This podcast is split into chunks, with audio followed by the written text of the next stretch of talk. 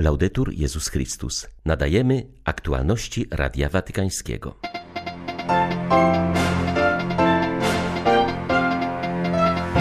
Jezus objawia nam bliskość Boga i tym samym uczy nas, jak się do Niego modlić, mówił papież na audiencji ogólnej. Franciszek wystosował apel o uwolnienie więźniów politycznych w Birmie. Wiernych prosi, by towarzyszyli mu modlitwą w rozpoczynającej się pojutrze podróży apostolskiej do Iraku. Brytyjscy parlamentarzyści apelują do rządu o rewizję wytycznych w odniesieniu do nienarodzonych dzieci i uwzględnienie w nich najnowszych ustaleń na temat odczuwania bólu w życiu płodowym. 3 marca witają Państwa Krzysztof Bronk i Łukasz Sośniak. Zapraszamy na serwis informacyjny. To objawienie bliskości Boga i Jego tożsamości jako Ojca przysposabia nas do modlitwy, mówił papież podczas kolejnej katechezy o modlitwie. Podkreślił, że dzięki Chrystusowi zyskujemy dostęp do miłości, którą żyje Trójca Przenajświętsza. Cytując prolog Ewangelii świętego Jana, Franciszek przypomniał, że Boga nikt nigdy nie widział, ten jednorodzony Bóg, który jest w łonie Ojca, o nim pouczył. To dzięki objawieniu, najpierw w Starym Testamencie, a następnie w Jezusie, dowiadujemy się, że Bóg jest dla nas Ojcem, a także, że jest Trójcą. Dlaczego Bóg miałby miłować człowieka? Nie ma oczywistych powodów, nie ma proporcji. Do tego stopnia, że w sporej części mitologii nie rozważa się przypadku Boga, który przejmowałby się losami ludzi. Przeciwnie, one są irytujące i nudne, można je całkowicie pominąć. Przypomnijmy sobie zdanie, które Bóg skierował do swego ludu w Księdze Powtórzonego Prawa. Rozważ, który naród ma bogów tak bliskich, jak ja jestem blisko was. Ta bliskość Boga jest objawieniem. Niektórzy filozofowie twierdzą, że Bóg może jedynie myśleć o sobie. Jeśli w ogóle, to my, ludzie, staramy się pozyskać bóstwo i okazać się miłymi w Jego oczach. Stąd funkcja religii z orszakiem ofiar i nabożeństw, które należy nieustannie składać, aby przypodobać się Bogu niememu i obojętnemu. Nie ma dialogu. To jedynie Biblia otworzyła nam drogę do dialogu z Bogiem. Ta naturalna dysproporcja między Bogiem i człowiekiem przejawia się również w naszej nieumiejętności zwracania się do Boga. Nie wiemy, jakich użyć słów i uczuć, dlatego jak apostołowie zwracamy się do Boga, Panie, naucz nas modlić się. Nie wszystkie modlitwy są równe i nie wszystkie są właściwe. Sama Biblia zaświadcza o złym rezultacie wielu modlitw, które są odrzucane. Święty Franciszek modlił się w sposób radykalny. Żaden człowiek nie jest godny wymówić Twego imienia, ale może najbardziej poruszające uznanie ubóstwa naszej modlitwy padło z ust rzymskiego setnika. Panie, nie jestem godzien, abyś przyszedł pod mój dach, ale powiedz tylko słowo, a mój sługa odzyska zdrowie. Są to słowa, które powtarzamy również podczas każdej liturgii eucharystycznej. Dialog z Bogiem jest łaską, nie jesteśmy jej godni, nie mamy prawa się domagać. Utykamy z każdym słowem i każdą myślą, ale Jezus jest bramą, która otwiera nas na dialog z Bogiem. Na dzisiejszej audiencji ogólnej Franciszek poprosił wiernych, aby towarzyszyli mu modlitwą w rozpoczynającej się pojutrze trzydniowej podróży apostolskiej do Iraku. Przypomniał, że Irakijczycy oczekiwali już wizyty świętego Jana Pawła II, któremu jednak zakazano udać się do tego kraju. Nie można zawieść po raz drugi tego ludu, podkreślił papież. Przyznał, że on sam od dawna chce się spotkać z Irakijczykami, którzy tak wiele wycierpieli z męczeńskim kościołem na ziemi Abrahama. Wraz z innymi zwierzchnikami religijnymi zrobimy kolejny krok w stronę braterstwa między wierzącymi, dodał Franciszek. Do Polaków Ojciec Święty powiedział: Drodzy bracia i siostry, Wielki Post jest sposobnością do wytężonej modlitwy i udziału w sakramentach, do podejmowania postu i dzieł charytatywnych i do głębszego przeżywania tajemnicy miłości miłosiernej Ojca, objawionej w Synu i wylanej w Duchu Świętym. Korzystajcie z tej okazji jako szczególnego czasu łaski. Serca Wam błogosławię. Franciszek wystosował też apel w sprawie Birmy, gdzie po wojskowym zamachu stanu nasilają się społeczne protesty w obronie demokracji. Siły porządkowe odpowiadają na nie przemocą. Z Birmy wciąż napływają smutne wiadomości o krwawych starciach, w których giną ludzie. Chciałbym zwrócić uwagę władz, że dialog powinien wziąć górę nad represjami, a harmonia nad niezgodą. Apeluję również do społeczności międzynarodowej o podjęcie działań, aby aspiracje mieszkańców Birmy nie były tłumione przez przemoc. Oby droga ku demokracji, którą Birma podążała w ostatnich latach, została wznowiona poprzez konkretny gest uwolnienia uwięzionych przywódców politycznych.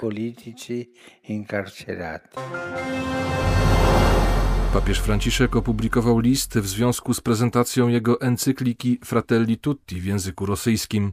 Rosyjskojęzyczne wydanie encykliki o ludzkim braterstwie zostało zaprezentowane w Moskwie w Centrum Kultury Pokrowskie Worota. Franciszek przyznał, że informacja, iż jego encyklika zostanie przetłumaczona na język rosyjski i zaprezentowana w Moskwie, była dla niego radosną niespodzianką.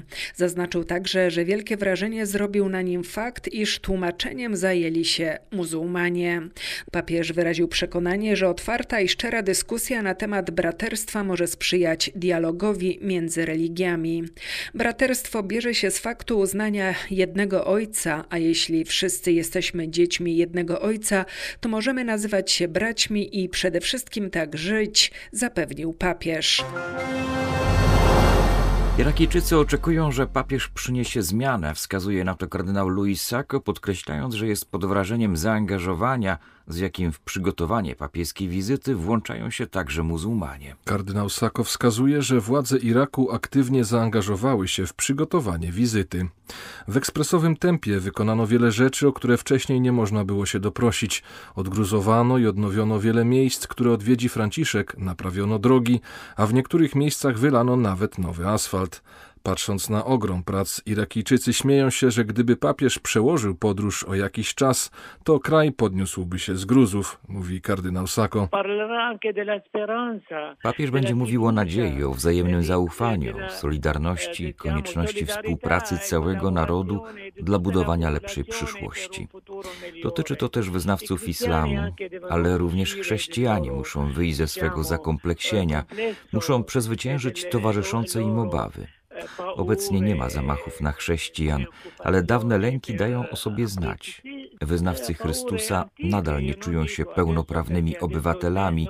Daje się im odczuć, że Irak nie jest ich domem. Projekt budowy demokratycznego państwa wciąż jest marzeniem. Głos młodego pokolenia jest tu niesamowicie ważny. Doprowadzili do zmiany rządu. Ich postulaty społeczno-ekonomiczne wciąż pozostają aktualne. Być może najbliższe wybory zmienią sytuację.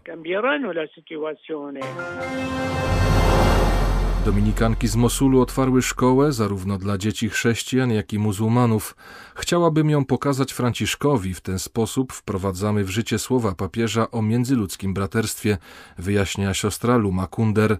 Zakonnica należy do wspólnoty, której klasztor został zniszczony przed sześcioma laty przez bojowników państwa islamskiego. Fundamentaliści zniszczyli nasze domy i kościoły, splądrowali miasto i zagrabili mienie, ale nigdy nie odebrali nam wiary i nadziei, wyznaje dominikanka.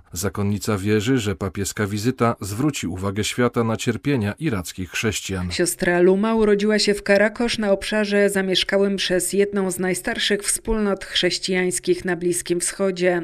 Przyznaje, że przed inwazją państwa islamskiego Irak był miejscem bezpiecznym dla chrześcijan, a ona mogła swobodnie podróżować po kraju bez obaw, że spotkają coś złego.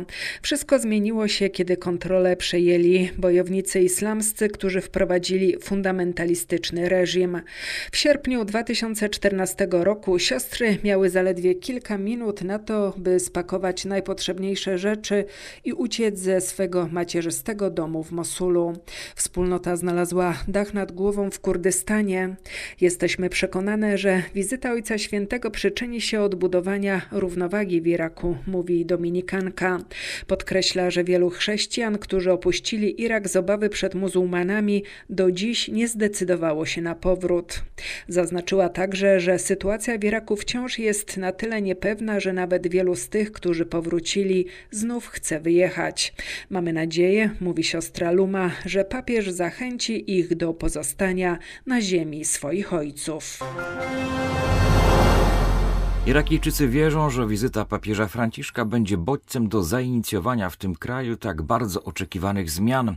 Potrzebujemy nowych liderów, którym naprawdę leży na sercu dobro Iraku, mówi Radiu Watykańskiemu mieszkająca w Bagdadzie Dalia Hay Aziz. Irak znajduje się w katastrofalnej sytuacji społeczno-ekonomicznej. Mieszkańcy tego kraju są mężni i nie tracą łatwo nadziei. Naszą siłą są rodziny i wrażliwość na ból drugiego, która generuje solidarność. Bez tego naszego kraju już by nie było, mówi Hay Aziz. Telewizja iracka nadaje dużo materiałów poświęconych miejscom, które odwiedzi papież i ich historii. Dzięki temu chrześcijanie jakby wychodzą z cienia. Wielu Irakijczyków po raz pierwszy zdaje sobie sprawę z tego, że nie są obcymi, tylko zamieszkują tę ziemię od początku. Chciałabym, żeby zanim Franciszek zejdzie po schodach samolotu na iracką ziemię, uświadomił sobie, że praktycznie każdy jej centymetr przesiąknięty jest krwią niewinnych ludzi. Ja mam 40 lat i przeżyłam cztery wojny. Nie ma tu ani jednej rodziny, która by nie cierpiała. Wierzę, że papieska wizyta będzie dla nas błogosławieństwem i znakiem nowego braterstwa. Grupa brytyjskich posłów pro-life opracowała wniosek parlamentarny przedstawiający najnowsze dowody na odczuwanie bólu przez dziecko w życiu płodowym. Odnotowując najnowsze ustalenia naukowców, wzywają rząd do pilnego przeglądu oficjalnych wytycznych w dziedzinie medycznych interwencji w tym aborcji. Międzypartyjna parlamentarna grupa ProLife opublikowała niedawno raport na temat wrażliwości i bólu płodu. Zwrócono uwagę na drastyczne niespójności brytyjskiego prawa. Obecnie zabijanie tzw. Tak chronionych zwierząt w momencie dwóch trzecich ciąży podlega ściślejszym przepisom prawnym niż aborcja nienarodzonych ludzi na tym samym etapie rozwoju. Posłowie wzywają rząd do objęcia prawem do znieczulenia niemowlęta po 12 tygodniu życia życia we wszystkich inwazyjnych procedurach medycznych, w tym aborcji. Raport dołączony do wniosku przytacza badania naukowców opublikowane w Journal of Medical Ethics, które potwierdzają pogląd, że niemowlęta w macicy mogą odczuwać ból już od 12 tygodnia ciąży. Tymczasem jest to kwestia, której unika medyczny establishment, stojąc na stanowisku, że płód nie może odczuwać bólu przed upływem 24 tygodni życia. Akurat taki jest limit czasowy większości aborcji dokonywanych w Wielkiej Brytanii. Dla Radia Watykańskiego Elżbieta Sobolewska-Farbotko, Radio Bobola, Londyn.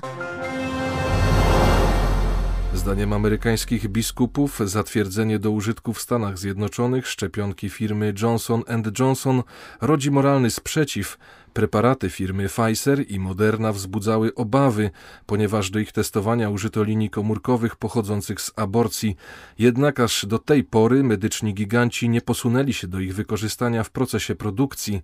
Tymczasem najnowsza szczepionka została opracowana, przetestowana i wyprodukowana przy pomocy linii komórkowych nienarodzonych dzieci. Kongregacja Nauki Wiary orzekła, że jeśli jest taka możliwość, to spośród kontrowersyjnych szczepionek należy wybrać tę, która ma najmniejszy związek z przemysłem aborcyjnym.